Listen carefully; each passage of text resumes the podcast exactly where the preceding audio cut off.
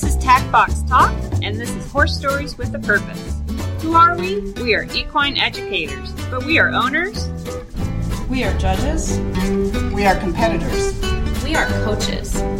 We are volunteers. We are moms. We are horse owners just like you, and we want to share our horse stories with a purpose. Has your horse ever experienced muscle cramping, breaking out in a sweat, or been reluctant to move? There's a possibility it may actually have polysaccharide storage myopathy, or PSSM. I'm Dr. Kris Hiney, the Equine Extension Specialist for Oklahoma State University, and with me today is Dr. Karen Waite, and I'm an equine extension specialist at Michigan State University. And today we're going to share our horse story with a purpose and talk about our own personal horses that have had PSSM, Flea and Virginia. You first knew that Virginia had PSSM? Sure. So I uh, actually bought Virginia with the intent of uh, using her as a reining horse and um, then breeding her after that. And so I had brought her home, and prior to that, she'd been in a training barn. She hadn't had a lot of turnout, and she really hadn't had a lot of grazing. So I had uh, put her out and was cleaning stalls, and I heard kind of a, a crash and went outside and found her. She was standing. It looked like maybe she had slid into the fence, as a reiner might do, um, accidentally, of course. And um, she was on her feet, but she was shaking, and she just I went to lead her forward, and she just didn't really want to lean for come forward. So I got her into the barn and uh, checked her out. I was trying to figure out if maybe it was uh, mild colic or something like that, and she did start to sweat a little bit. So I gave her some Banamine, and you know, within half an hour, 45 minutes, she seemed to be doing a little better. Uh, and so I didn't really think too much more of it after that. She went back to eating fine, um, and everything seemed to be okay. Uh, and then later, uh, when I did the genetic testing to um, determine her panel status uh, from a five panel perspective, uh, I realized that she did, in fact, have one copy of the um, PSSM gene. So that's how I found out officially. Um, and then looking back, I, I, realized that that may have been what I was seeing uh, the day I found her after she was, you know, when she was shaky and tying up a bit. Gotcha. Um, yeah, so tying up is another term that a lot of people uh, will use, and that's how I was referred to my horse when she did it. So I'll share my story of Flea. Um, Ironically, she was also a reining horse, um, and it turns out that this is going to be a little bit more prevalent in our Western performance horses. Uh, so, not unusual that we both might have the same experiences. So, my story with Flea, I had uh, gotten her as a two year old and uh, had ridden her, you know, not a, a, complete, you know, five days a week, two days off, but just ridden her regularly, but really didn't pay attention. You know, do I work her every day? She was fine, and everything was fine. Um, and and I distinctly remember it was the winter of her three year old year then. Um, and at the time, I lived uh, in the northern Midwest uh, where we have a lot of snow and blizzards. So I was actually out of town uh, with our equestrian team, and a blizzard came through while we were in Nebraska. And they closed the highways down. We couldn't make it home. And so I uh, was out of town for longer than I had expected. Well, you really don't think anything of that. Uh, finally got home and went to ride my little horse. And when I rode her, she just after a little bit of getting into her exercise uh, about for the day, she felt like her back like turned into like a brick. So she was really, really like hard to sit on. She broke out in a sweat, like pretty strong sweat, and really didn't want to move. Um, so got off of her, um, got her back to her stall. Again, helped her out with um, some Banamine at the time, uh, and that's really when I discovered she had uh, PSSM. So, um, Karen, you said you had had diagnostics done with your horse, or you had had um, you'd had genetic testing done with her to confirm she had PSSM. So could you explain that a little bit for us? Sure. So there's a, a five panel test that you can get at the AQHA website.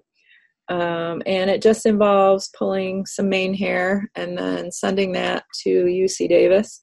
And within not even two weeks, typically, um, you get an email back with the full report with respect to um, the genotype of five different potential genetic conditions that we know may impact quarter horses, and, and PSSM1 is one of those. Okay. Um, so you had mentioned a PSSM one, and that's the genetic test for. There's actually two different types of this disorder. So there's PSSM1, uh, which is a, sing, a single gene mutation. So essentially, there's one thing wrong with the horse, but rather uh, dramatic effects. So they actually have a mutation in the gene that codes for glycogen synthase. So there's your science fun fact for the day. Um, so what happens to these guys is they turn into little uh, glucose sponges. That's how I always referred to it uh, and their muscles soak up a lot of that glucose.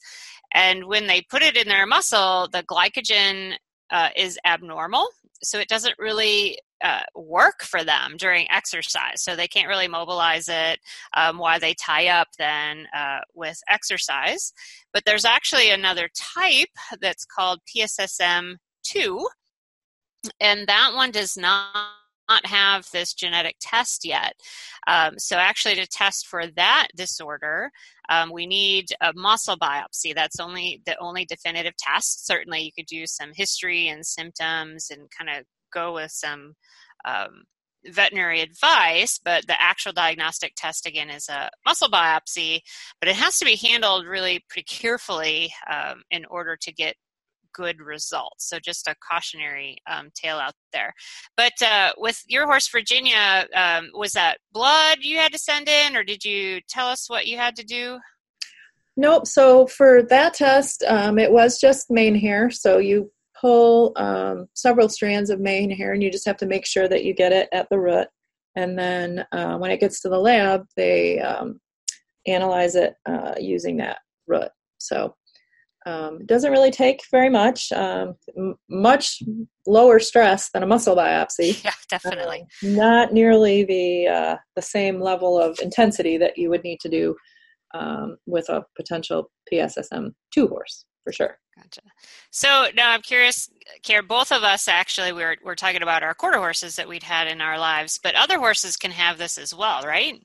Yeah, actually, um, there are other breeds that have it. Um, and the thought originally, historically, was that it may have started um, way back when, when we developed um, horses for knights, so crossing uh, draft horses and some other horses um, to develop stronger, tougher, more intense horses. Um, that it may have, it may trace all the way back uh, that far, but uh, in general, we predominantly see it in quarter horses. Um, there are some paints maybe that may also um, demonstrate or, or have the condition. Uh, and interestingly, while there are 6 to 10% of performance bred or, or cow bred quarter horses, or some of the reiners and the horses that we're talking about now, um, it's also pretty prevalent in halter bred quarter horses. Mm-hmm. So the, it seems um, that some work has shown as much as 28% of uh, halter bred quarter horses oh, wow. may, may have this condition too. Yeah, I know. Um, I don't. I think you know. Just Karen and I are friends, and I know through your Facebooks you've always talked about um, Virginia's uh, back end, so to speak, that she's uh, rather muscular. Um, so is my little horse too. I mean, you stand behind her; she had huge stifle on her. She was really, really powerful hindquarter little horse, which is why she actually was just a fantastic little show horse. Um, so I think there's probably some links there related to those muscle types. Yeah, I would say so for sure. And the other thing I thought was really interesting, um, and learning more about uh, this disorder is that at least in the PSSM1 horses, they tend to be um, pretty tractable and have pretty quiet temperaments, which was one of the things that drew me to Virginia in the first place. Gotcha. So there's that also. But well, I'm going to say that was not muscle. true for mine. well, there you go. she was a fun little horse, but but docile was not a word I would have used for her. so there you go. Everybody's an individual. Everybody's an individual, but all right, so we talked a little bit. You had some uh, genetic tests done. Uh, I actually never never did with uh, my horse. Uh, it was a known part of the family tree with her. Uh, I didn't know it at the time, but that uh, line of horses she came from had quite a history of having that disorder. So I didn't really bother. I knew I had the she had it, and I had to deal with it going forward. So let's talk a little bit about how do we live with these horses that have um, PSSM one or two, because there's actually quite a bit of similarities in how we would actually um, live with these guys on a daily basis. So, what did you do for Virginia? So I was actually really lucky um, in this scenario. I had made the decision before I ever did the testing to switch her to um, a low starch, low sugar type feed, um, mainly because she was going to a horse trainer who used this feed. His horses were on it, and um, I figured I might as well just switch so we don't have to do a lot of back and forth changing feeds and that kind of thing. And, and that turned out to be um, one of the best things for her. Uh, I also ha- have her on a, a supplement that's fairly high in fat, but again, no starch, no sugar. Um, and so those two things I think have helped her tremendously um, in not having you know more episodes. Um, also, I'm really careful about the type of hay I feed. Uh, I try not to feed her high percentage alfalfa. Um, you know, she does get some of that, especially when she's nursing, but um, I don't, you know, I try to stick to grass hay and, and, low percentage alfalfa when I can. And I'm real cautious in the spring in putting her on uh, grass. One of the things that was going on, like I mentioned when I when she first had the uh, episode, was that she was on pretty lush pasture um, and had not been on lush pasture prior to that. So I'm, that may have contributed to um, the onset. But um, mostly just being mindful of um, low starch, low sugar diets has has been what I all I've really needed to do so far.